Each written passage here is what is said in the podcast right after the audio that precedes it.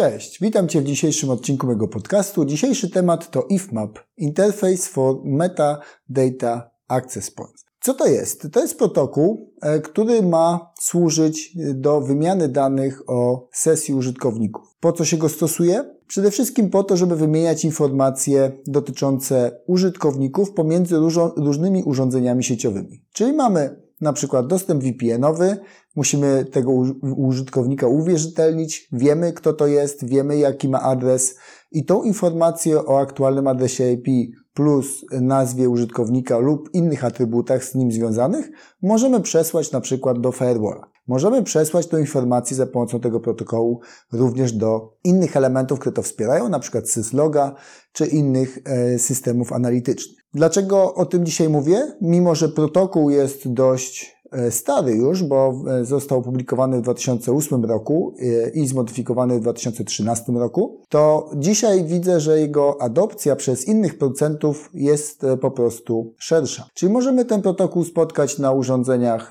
przykład Aruby, Junipera, Checkpointa i wielu innych, Pulsa, czyli obecnie Ivanti, wielu innych producentów implementuje tego typu rozwiązanie, żeby móc wymieniać informacje o użytkownikach pomiędzy różnymi komponentami sieci. Bo założenie przede wszystkim, jeżeli chodzi o mm, bezpieczeństwo sieci, jest takie, żeby patrzeć całościowo, a nie wyspowo, czyli nie na zasadzie, że firewall to ma taką politykę i widzi inaczej użytkowników, e, VPN widzi inaczej użytkowników, e, systemy SIEM-owe jeszcze e, mają swoją, swój kontekst widzenia sytuacji. W ten sposób, jeżeli mamy ten kontekst w różnych urządzeniach różny, to nawet jeżeli chcemy przeanalizować później dane zdarzenie, logi, to zaczynamy mieć z tym duży problem, bo ciężko jest wyciągać wnioski. Jeżeli zunifikujemy informacje o użytkownikach na różnych elementach bezpieczeństwa naszej sieci, e, na przykład w systemach NAC, na firewallu, na VPN-ie, w systemach SIEM-owych, no to wtedy możemy dużo łatwiej powiedzieć, co się zdarzyło, przez jakie urządzenia użytkownik przechodził, jakie wykonał akcje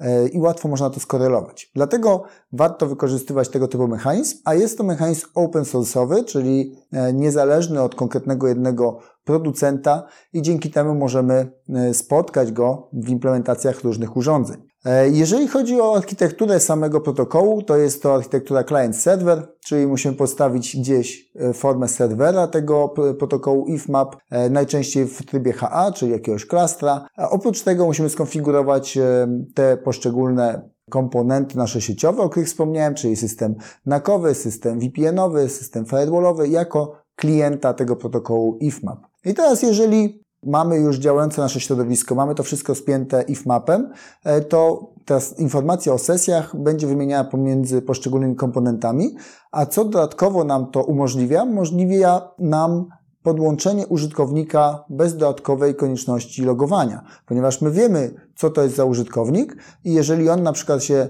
podłączy e, przez jeden element naszego systemu, a potem się przeniesie do innego e, komponentu, to my, mając tą informację o sesjach, traktujemy tego użytkownika tak, jakby już wcześniej był uwierzytelniony. Czyli jeżeli mamy na przykład VPN-a i uwierzytelniliśmy tego użytkownika, informacja IFMAPem została rozesłana do poszczególnych innych elementów naszej sieci i on się potem przenosi na przykład do sieci kablowej, to możemy tego użytkownika już potraktować jako użytkownika, którego znamy, bo jego sesja, informacja o tym, jaki ma login, IP, jest aktualnie dostępna w naszym systemie zarządzania bezpieczeństwem sieci LAN i tak dalej. Możemy w ten sposób sobie te klocki budować. Jeżeli chodzi o aktualizację, to każdy element, który ma update, wysyła dotyczący danego klienta czy danej sesji, wysyła to do serwera, a serwer wpisuje to po prostu w bazie danych w ramach atrybutów i metadanych, które dostaje od klientów. Jeżeli masz jakieś pytania co do tego, to oczywiście zachęcam do pisania w komentarzu. Na dzisiaj Ci dziękuję i do usłyszenia już za tydzień.